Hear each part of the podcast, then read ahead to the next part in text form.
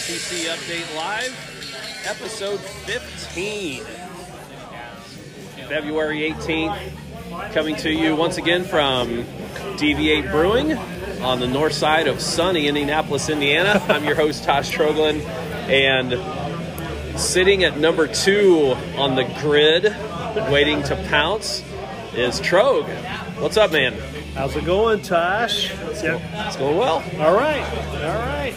Did you like that racing reference? I did, man. So today marks 100 days until the Indianapolis 500. How about that? So there you go. How about that? Mark it down. Double digits tomorrow. Getting fired up for the race this year, 106th running. And along those lines, Tosh will be the proud owner of a new Speedway-themed T-shirt, courtesy of Dylan Troglin for Valentine's Day. The shop, which might become a sponsor. Who knows? An NIL being signed. Yeah. So Troge, I've got a story. Love to hear it. Got a story to open today's show. You know those are always good, right? Yes, absolutely. So this involves my trip to Aldi this morning. The weekly shopping trip, which is always solid, but just a little bit of build-up or background information. I rarely carry cash. Okay. And when I have cash, I can't wait to get it out of my wallet. Like to flash it or to use it? To use it. Oh, okay. And I think maybe that's why I suck at poker so bad. Oh, well. I can't wait to get rid of it. Okay. But with that said, I go to Aldi this morning. And I knew I had cash in my wallet, so I look, I've got $16, okay? And go through the checkout, and it's 33 and something, whatever. So I give the guy $16 cash, and he looks at me sideways and kind of tilts his head, and he goes, and he just gives me this look like, what the hell are you doing? And so I go, can I split the payment? And he goes, oh yeah, okay, we could do that. He goes, you know what? I'm looking at you, and I'm like, man, this guy's kind of put together a little bit. I'm assuming he can count. So I said, dude, first of all, I said, that's funny. And I said, that's the nicest thing anybody said to me all week long. And it is Valentine's week, so the bar is high on that. Right. It's too bad he didn't know that you were a math guy, too. Oh, well, right.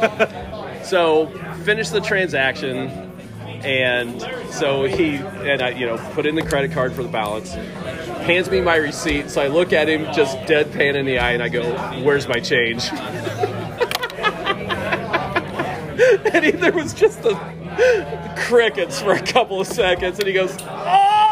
Got me on that one. I was starting to wonder what was up. Folks, not only do we podcast, but we craft humor. And sometimes it's a tough struggle to bring the audience along. That was one of those examples right there. Yeah. So I knew this audience would get it. And that's not to say we don't love Aldi. We love Aldi. We love it. Oh, my gosh.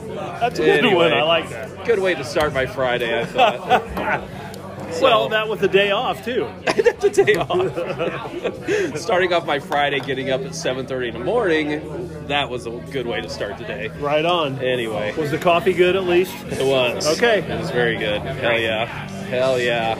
So, Troge, let's start off with a wrap-up of last week. Oh, what do you say? Well, and into this week, I suppose. I can't believe that you'd want to, but... Well... Okay. We do have a blue lean, but, they're not immune from coverage, unfortunately. Got to take the good with the bad. You do. All right. So, I'm going to start off with just some front-runner talk.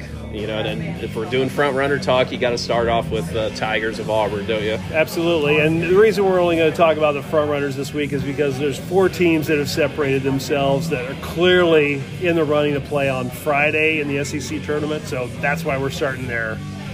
So I know this is going to be shocking to you and the rest of the audience, but Auburn has 2 home wins this week.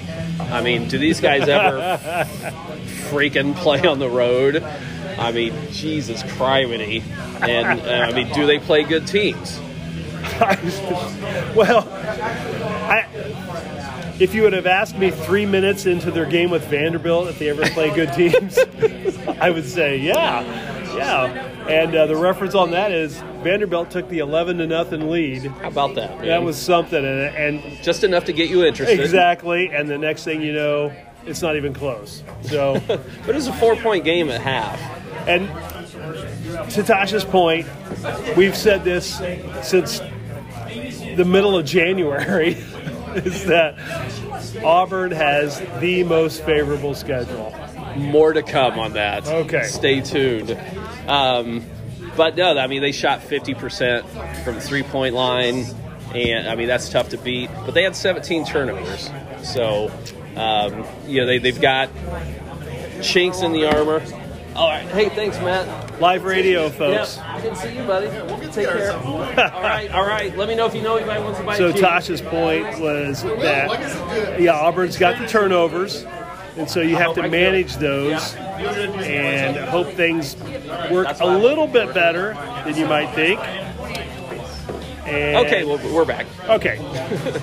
Ran into an old friend here in the brewery. So go ahead, Troge. I'm not sure where you are. No, take it. Edit. Edit. But no, I mean, Auburn has chinks in their armor. They went down to South Carolina and had a tough game. So they sometimes it seems like they play to their level of competition, but man, they've got that 3-game lead, and that's just going to be tough to overcome. Well, and I don't buy the, you know, 2 weeks ago it was tired legs. You know, that's why they lost at Arkansas. And we said it after that game. Everybody in SEC has tired legs. That's going to be the thing. Who can rise above that? So Tasha's point is that there's an opportunity for somebody in that tournament to steal a game from Auburn and maybe knock them out of that number 1 seed somewhere. There you go. There you go. All right. So that's the Auburn week. Cats, man, oh, man. I mean, they had a solid home win against the Gators. Beat them by 21. That game was a little closer than that, you know, at halftime and into the second half. But, you know, Oscar did Oscar things. 27-19 in that one. Unbelievable. 4 Cats in double figures, and Wheeler had 9. So you're a point away from getting 5 guys in there. So it looked like he came out of his shooting slump a little bit. Only 5 turnovers for the Cats, which is always cool. Mike White plays a hard-nosed defense, so if you can come out of that with only 5 turnovers, that's pretty solid. But then Tuesday happened. Cats get on the bus and head down to Thompson Bowling, and that crowd was ready for the Cats to be here. I thought it was Pat Summit Arena. Nope. That's what we call it. Okay. She built it. She did build it. Hell yeah, she built that damn thing. Yes. So 13-point L, and it really didn't seem that close. Nope. Cats had a couple of possessions in the second half. They could have cut it to 5, and you know, didn't get it done, and then it was just kind of over from there, I think. But, you know, I got a couple of takes on this one, Troge. 34% shooting. I think you said that was a season low. Season low for the Cats, yep. Only 11 assists. So, you know, to me, that's telling me that they're not making the extra pass, probably taking bad shots, which is going to equal that 34% shooting. And, you know, they just thrive on moving the ball. But you mentioned you had a take on, you know, gaps in scoring. Just crazy. In the first half, I think there was a 10 or 12-minute? 10-minute. Yeah, 10-minute gap for the Cats in scoring. And then the second half, they followed that up with a 7-minute no field goal gap. So you're not going to win a whole lot of games going 17 minutes without scoring from the field. Yeah, definitely not. I mean, certainly against a top 20 team either. And, you know, one of the things I keep looking at this year, how many dudes in double digits, and they only had 3 in this game. So you know, that number's dropping. Yeah, we go from a season high of 6 just a week ago, and we're down to 3. But Ty Ty Washington only played 13 minutes. He seems like he's the guy that gets this engine running. You know, and the 13 minutes that he played, he just seemed, and the only word I could come up with while I'm watching it is discombobulated. I'm sure the defense was bothering him, but man, oh man, there was just, he wasn't running the offense. He was running, but he wasn't running the offense. Yeah. And the dude that's taking his minutes, Davion Mintz, who I think is my X factor for this team, especially in the postseason, goes 4 for 12. And, man, that's just not going to carry you that far. No, not at all. And, you know, again, I say that crowd was ready for the Cats coming in here. We had 3 technical fouls early in the game, and that kind of ramped up the crowd. 2 of those technical fouls were your favorite, Tosh, the offsetting technical fouls, you know. You kind of wonder why they even get called. That's when I'm not man enough to make a decision, so I'm just going to give it to both. That's crap. Yeah. But, you know, more on shooting, Kellen Grady was 2 for 9. Didn't take his first shot until 14 minutes in. And in the true Calipari way, he just doesn't run plays for anyone. And can you imagine Kellen Grady running through the Steve Alford offense where it's just screen after screen after screen after screen until you get an open three-point shot? And then not getting the ball. And then having Tosh Trogdon in your jersey. Neither of those things happen. Oh, my gosh. But that win for Tennessee puts them in second-place tie with the Cats at 10-3 and moves Coach Cal to his 8th loss in Knoxville while he's been at UK. Not even counting the Memphis years. So that's nuts. Todd Crane just gets it done against Cal. Absolutely. Yeah. And the other thing that Todd Crane does, let me back up on that. Okay. Todd Crane has not been the coach there forever. I had a great point, and it's getting lost in this gibberish that I've got. But if you want to talk about a rivalry? Huh. Yeah.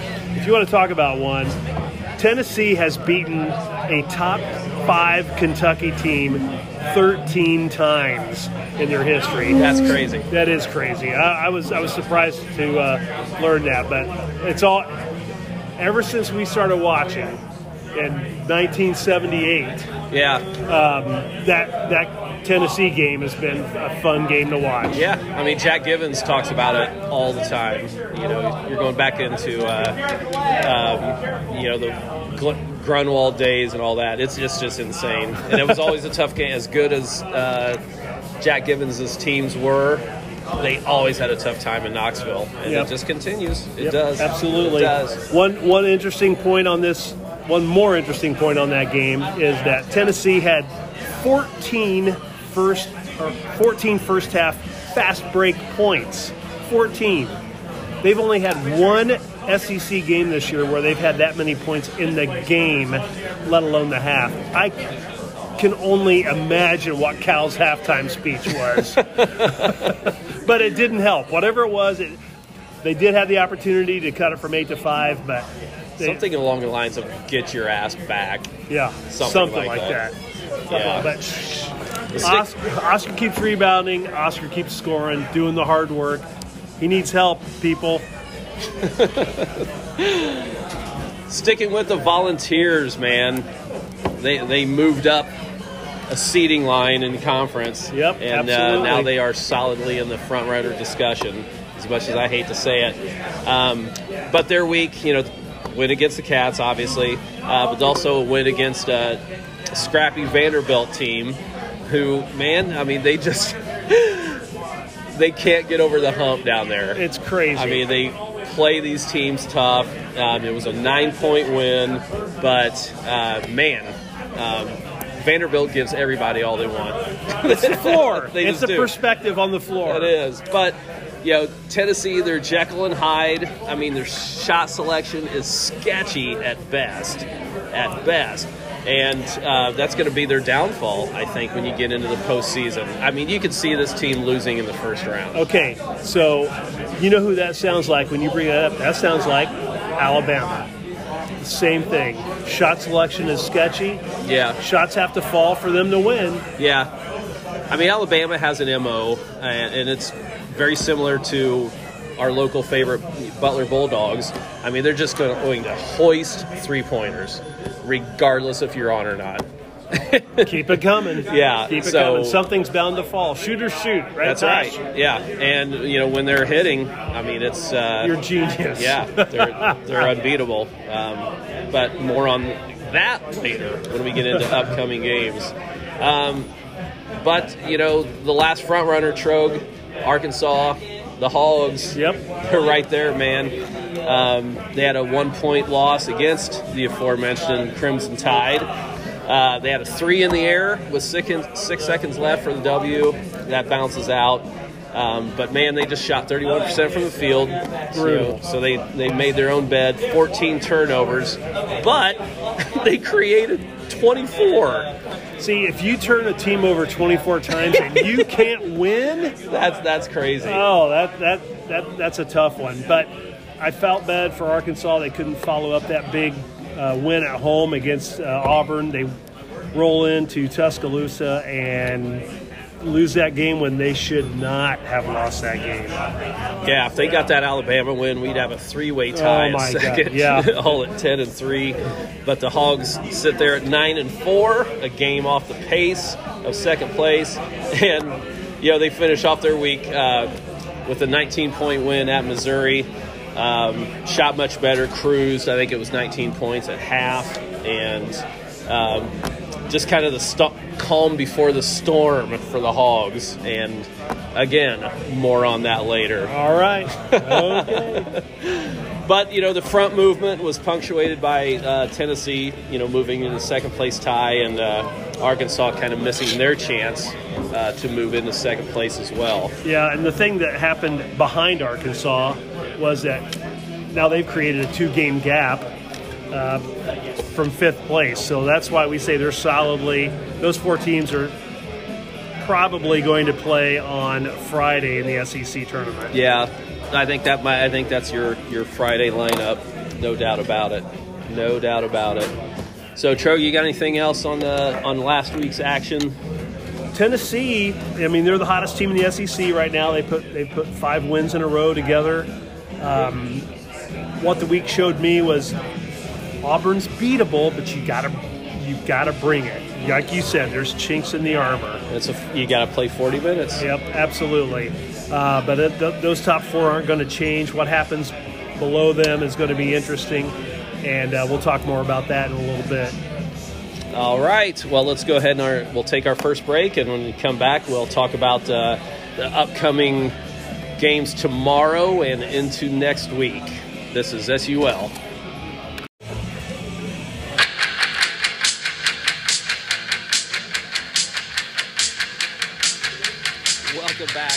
Segment 2 of SUL, again coming at you this week from Deviate Brewing, north side of Indianapolis.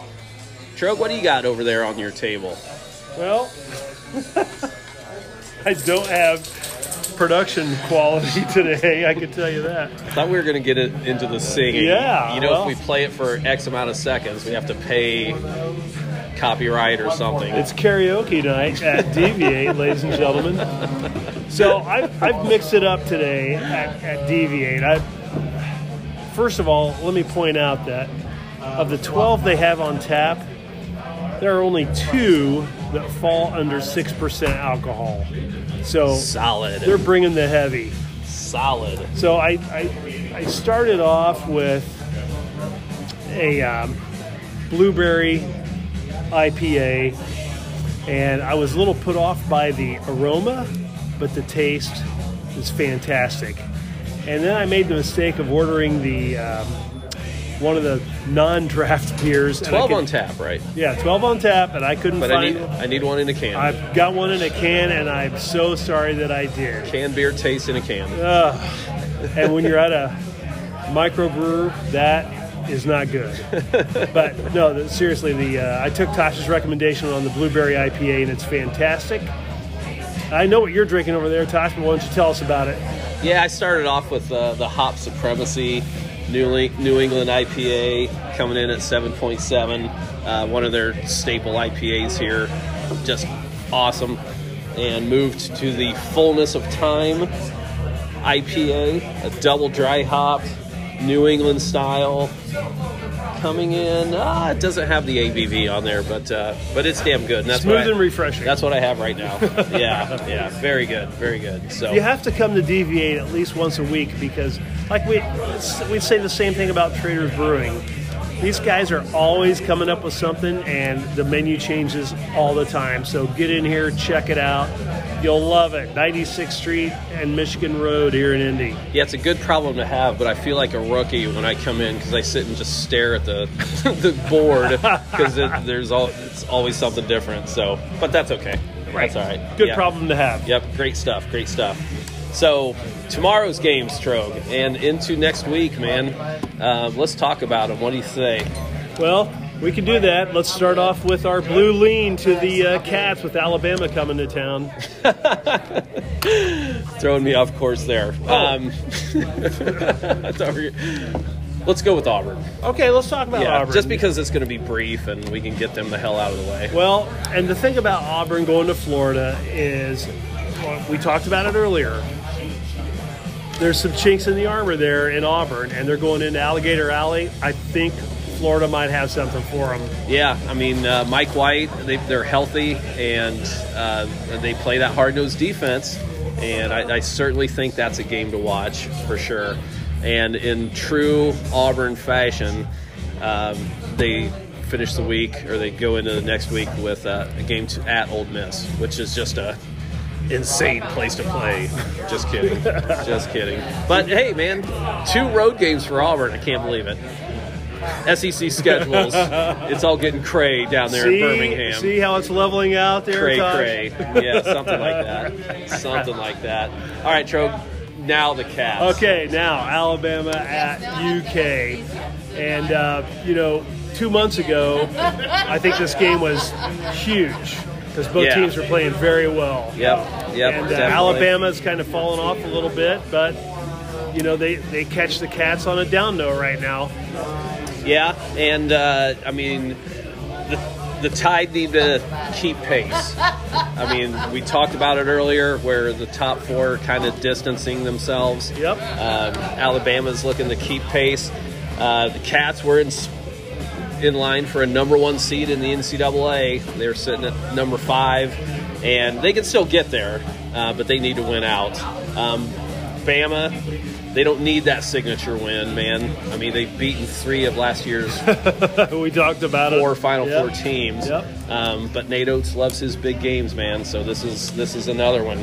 This is another one. He doesn't fail to deliver on those big games very often. So let me put this question to you, because what you just said is that, they've beaten 3 of last year's Final Four teams, but they're sitting at 17-9. Yeah. If things go south for them, maybe they only, maybe they don't finish the SEC 500 and they lose in the first round. How does it look for them? Yeah, how does it look for them? Well, we'll touch on this earlier, but I think they're just highly rated in some of these metric areas, just with those 3 huge wins. I think they're in, barring an absolute collapse. I think if they finish, 10-8 in the SEC, they're in. I'm not sure if 9-9 will.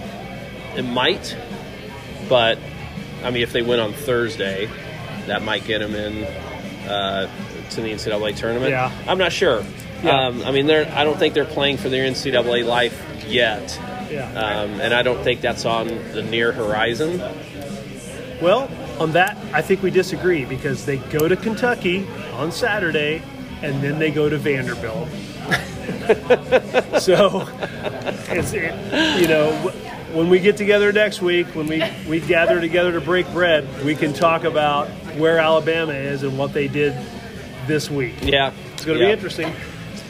But, yeah, Back on the Cats side, look for Ty Ty Washington to not be in the lineup. That's kind of the buzz we're getting out of Lexington. And you know who that puts pressure on? Mr. Mintz. Mr. Mintz. Yep, he needs to deliver. You know what? And this guy, he was a starting point guard last year. So he's been there. He can deliver. He's done it before. He's done it this season. But he's going to take those minutes, and I think the shooting guard off the bench, you might just see Dante Allen finally get another opportunity. After having all the opportunities early in the season, kind of seems like he's fallen in that doghouse a little bit. But you might see him come off the bench within the first 10 minutes of the game. And the one thing to remember, the Cats have not lost at home this year. Yep, undefeated, so, looking to lock that up. Yep. And I'm sure practice since Tuesday has not been easy. They're probably going to relish having a game. Yes, yeah. Then next Wednesday, LSU comes to town, one of our local favorites. I mean, F those guys. We do not like the LSU Hoops program. But unlike Alabama, Troge, I think these guys are fighting for their NCAA lives. I really do. Well, they are ahead of Alabama in the SEC standings. They're tied right now. I know they're tied, but maybe a tiebreaker. Okay, they got the tiebreaker. So,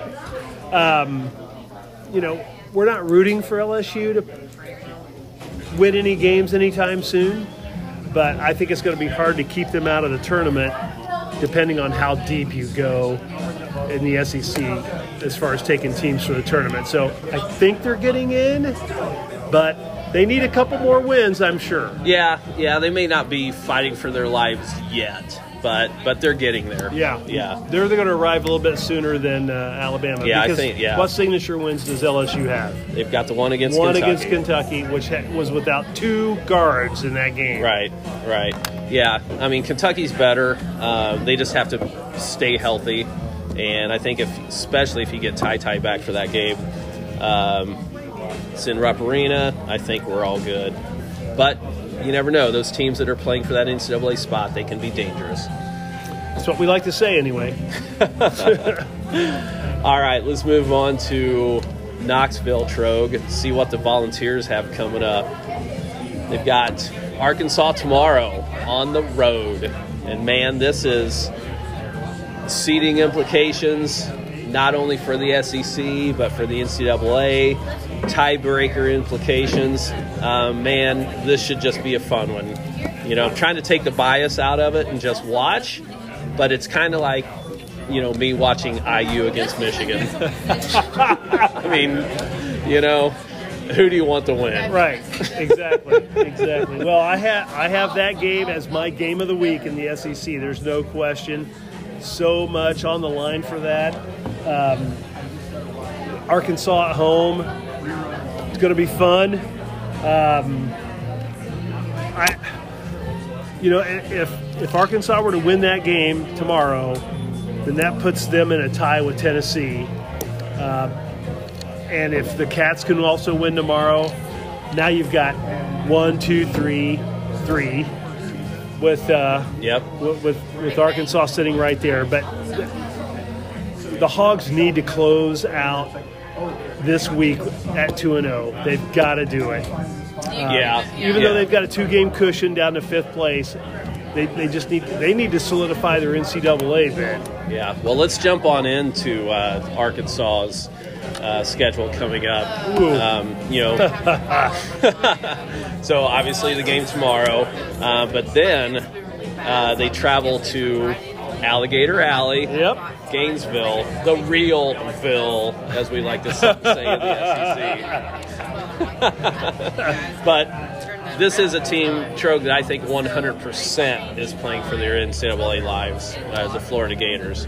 Yeah. And it's just always a tough out down there in Gainesville. Regardless of the season or when you're playing Florida, when you're going down to Alligator Alley, it's going to be a tough out. So Florida gets the great opportunity to play 2 games at home this week and against 2 very good teams. So they really can make a statement this week. they're going to have to lay it all on the line against Auburn, and then Arkansas comes to town 3 days later. Both teams are going to have to be ready to play. That's going to be a fun game to watch. Yeah, yeah, for sure. And Gators, man, they've played decent. You know, they're healthy, so they've got everybody back. I mean, they looked really good against Kentucky for a good stretch of that game. I don't think the 21-point final score was really indicative of how that game went. Well, I know we were watching it. We were nervous a lot of the game. Yeah, yeah. So they're, I mean, they are capable of getting two wins. And, man, I'll tell you what, if they get two wins this week, they could be a Friday team in the SEC tournament. They're just two back of Arkansas. You know, they've got that head-to-head game coming up, and I think the Gators are going to be—they're going to have something for Woo Pig, man. They just are. Well, to your point about them fighting for their NCAA lives, they're 16-10, and if you go to 18-10. Or if you go to 16-12, that's a big difference. Yeah, yeah. Big difference. Absolutely, absolutely. And a couple of quad one wins that you can throw in your pocket, not bad. Right. You can start packing your bags because you're traveling. Yeah. Now, Troge, you've got some takes here on the Vanderbilt Commodores. What you got over there, man? Well, they are actually my, and this is strictly made up. You know, we talked about the Vols in Arkansas being the game of the week, my game of the week anyway. So, A&M at Vandy is my game of intrigue of the week. And the reason I say that is... Is this a new segment? It is. Is it sponsored? No, not yet. And I'm not sure who would sponsor the intrigue. Maybe Subaru? I don't know if they have... I don't know. Sounds like a vehicle they don't own. NPR? So, the reason I like this game, a couple of reasons. Number one, this is for the spot. There's going to be two play-in games in the SEC. I'm sorry, two Wednesday games. Not play-in games. Two Wednesday games in the SEC tournament. So, four teams. And A&M and Vandy are fighting to see who that last team is going to be that gets in there. So this could be a play-in game for Thursday. Yes. Okay. So this game or play out of Wednesday. You want to play out. You want to play out of Wednesday. You do not want to have to play 5 days in a row. So A&M, as good as they could be, they're 4-1 in one possession games. I don't know if you know that, but they are. But they have a terrible record. And I think they won this week against Florida. Yeah. For the first time in 4 weeks. First time this month they won. Oh, was it? Okay. Yeah. So they've hit a dry spell. But the loser of this A&M Vandy game more than likely is going to have to play on Wednesday. Yeah. Is Vanderbilt, their team, they're interesting. And I think the best thing that could happen to that team is for Scottie Pippen to finally graduate or move on to the draft or something. Because, I mean, they'll run up some points, but, man, they have so few assists as a team. And they just play a lot of, you know, one-on-one type basketball. But their coach is an NBA guy. So maybe that's the style that he pushes, but it's certainly not the you know, old style of Vanderbilt Commodores that were inside out, three-point shooters, and all that kind of thing. They just don't share the basketball very well, and he leads that charge. I mean, that guy takes some of the most ridiculous shots.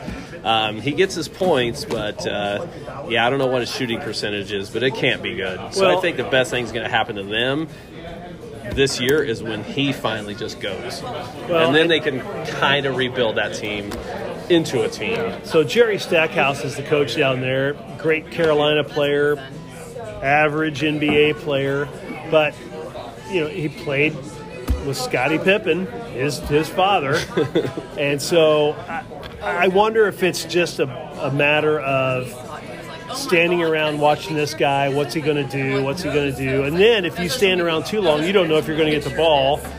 Actually, you should know that. You're not going to get the ball. And then, you know, you try to pad your rebounding stats. So great point. I think Vanderbilt's going to be a different team next year. Maybe. Yes. So let's hope so, because you can always count on Vanderbilt to knock somebody off that you didn't expect, and that's why they're fun to watch. So we're going to root for Vanderbilt on the coaching side, and hopefully they're going to be better next year. There you go. Well, good take giving Vanderbilt a love, Troge. So, all right, let's go ahead and take our second break, and when we come back, we're going to talk about upcoming or the finishing schedules for the top four, possibly five, and then we have a quiz, stats quiz for Troge, so he will be in the hot seat. You guys don't want to miss this one. Help me out, Missy Wilder. This is SUL.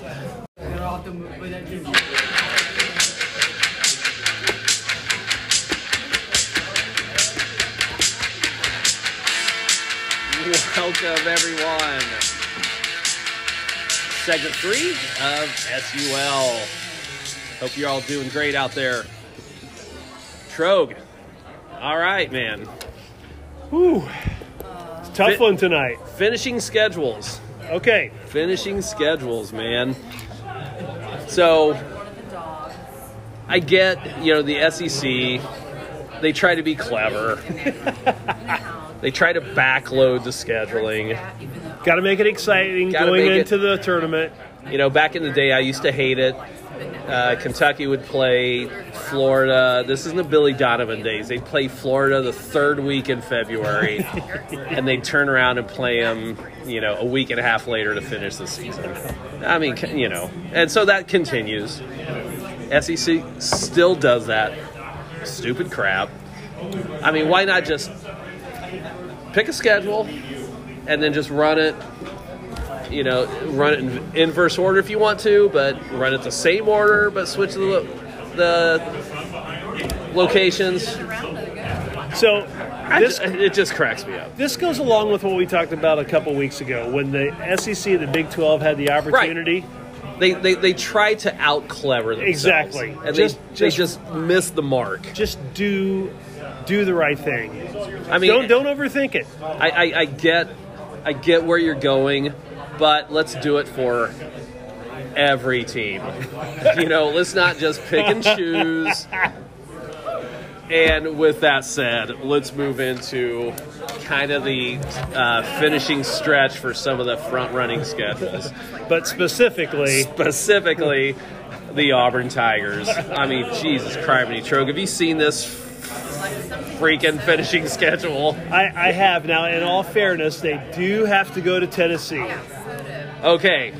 But other than that, I mean, they've got this upcoming trip to Gainesville, but then, man, they take on the vaunted Ole Miss Rebels, and, they travel to Mississippi State, and then also finish the season with rival South Carolina. The Fighting Frank Martins end their season at Auburn on the Plains. Jesus Christ. I mean, Auburn, they're in the number one spot. They've got the number one seed in the SEC tournament. It is not in jeopardy. And this is not the NFL. I mean, it's not like going to the playoffs and you get the easiest teams, but that's how the SEC makes it. That's how they schedule it. So Auburn's schedule was backloaded, just on the easy side. Now, in fairness, Tosh, Auburn hasn't been that good in basketball in recent years. I guess. Okay. Whatever. All right. Whatever. Bruce Pearl, bringing the magic to the Plains. Sure.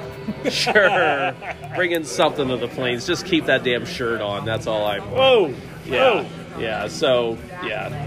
That being said, I just lived that shit on Auburn. There we go. Thank you, Dylan Troglin, for that quick soundbite. We love it. All right, Troge, let's move on to the Cats, man. So their stretch run, it's going to get tough tomorrow. They've got the Crimson Tide coming in, who are hungry. So that's not a bad way to get it going. But then they get LSU coming in. We don't mention them very much, but, they were a top 10 team for a minute.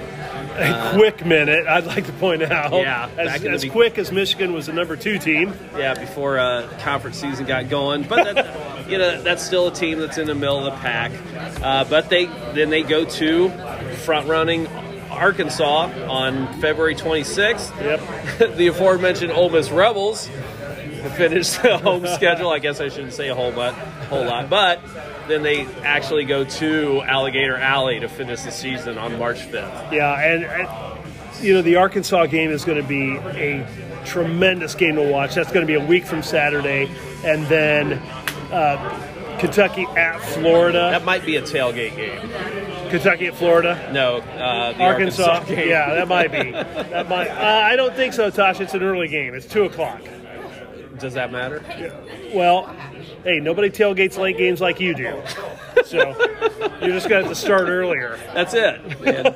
Bloody Mary breakfast, IPA lunch, man. That's how it goes. It happens. That's how we roll up here on game day, people. Oh, I like it. I like it. All right, let's go down to Knoxville and see how the Volunteers are finishing off. So they've got that hot game on the road in Fayetteville tomorrow. But then they get the comfort game in SoCo at Missouri. They do have to host Auburn. They go to Georgia and take on the fighting Mike Potratzes, but then they finish again with Arkansas. So here's that SEC cleverness. You've got the same opponent in a 5-game stretch. Right. I mean, that's just dumb. I don't get it. I don't get it either. However, from a fan perspective, Tennessee and Arkansas playing twice in the next 2.5 weeks, I'm fine with. I will be locked into both of those games. That's actually in 2 weeks. Well, there you go. Believe it or not. See? Twice in 2 weeks. I mean, come on now. Come on, SEC. Can we be better than this? We just need to have Andy Crane have something for the Volunteers when they go rolling into SoCo.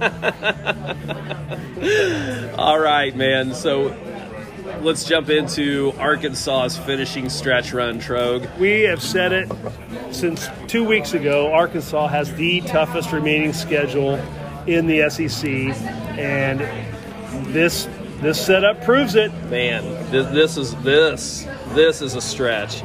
I mean, if they come out of this at, I don't know, 3-2 in these next 2 would be huge. Next 5 games. Yep. Again, here's your two common opponents in 2 weeks. Tennessee. So they play them tomorrow, and then they finish the season in Knoxville.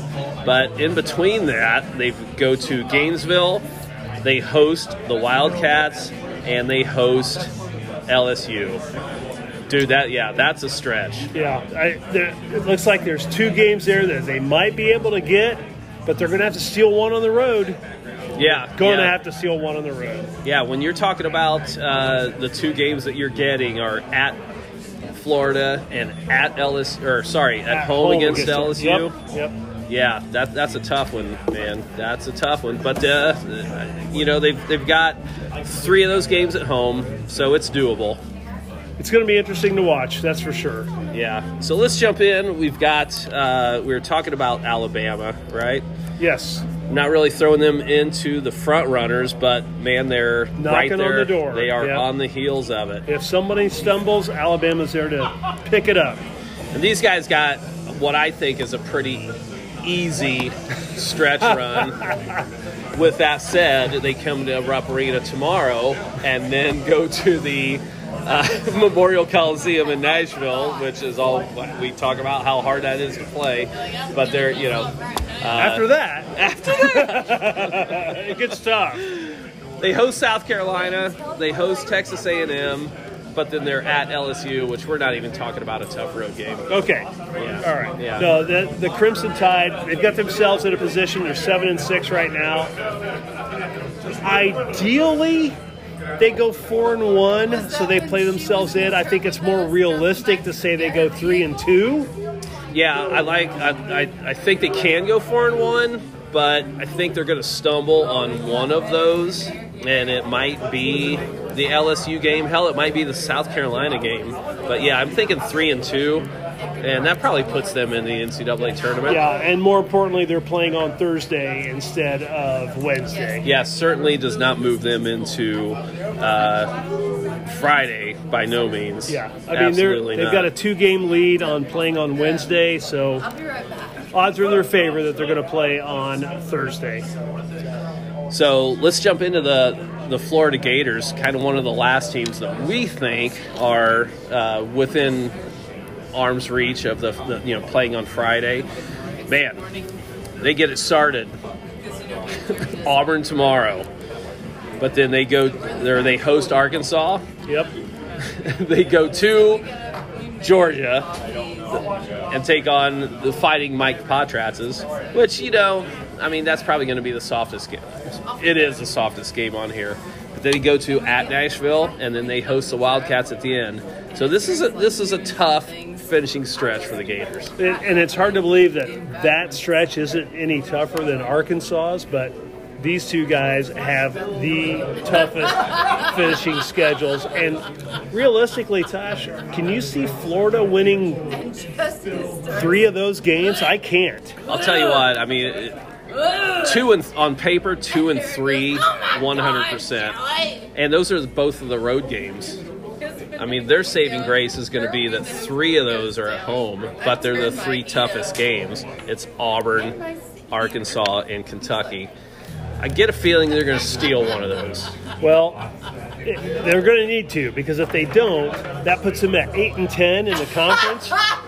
But more importantly, it puts them at 18-13 overall. Yeah, so now they're on the bubble. Yeah, I certainly think they're going to have to go 3-2 to try to get a NCAA bid. And what do you say about teams that are fighting for their NCAA life? Those teams are dangerous, man. Always. Those teams are dangerous. So look for the Gators to steal one of those games and go 3-2 in that stretch. Let's hope that when March 5th rolls around, they're sitting at 3-1. On these, so they don't need that Kentucky win. But anyway, that's going to be a fun ending to the season for sure. No question about it. In Gainesville. Okay, Trogue. So we've got. It's not a new segment. I'm not even going to call it a segment. Oh boy. But it's a college basketball statistics whiz. So. First of all, immediate question, is this going to require math?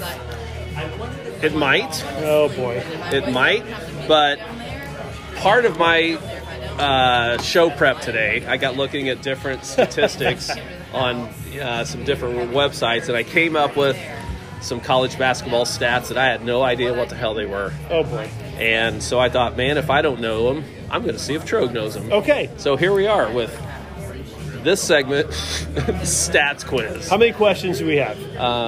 We have 3. Okay, so I need 2 to pass. Okay, awesome. Sure. Bell curve. First one, all right, is do you know what true shooting percentage is as far as basketball goes? True shooting percentage. Is that individual or team? Team.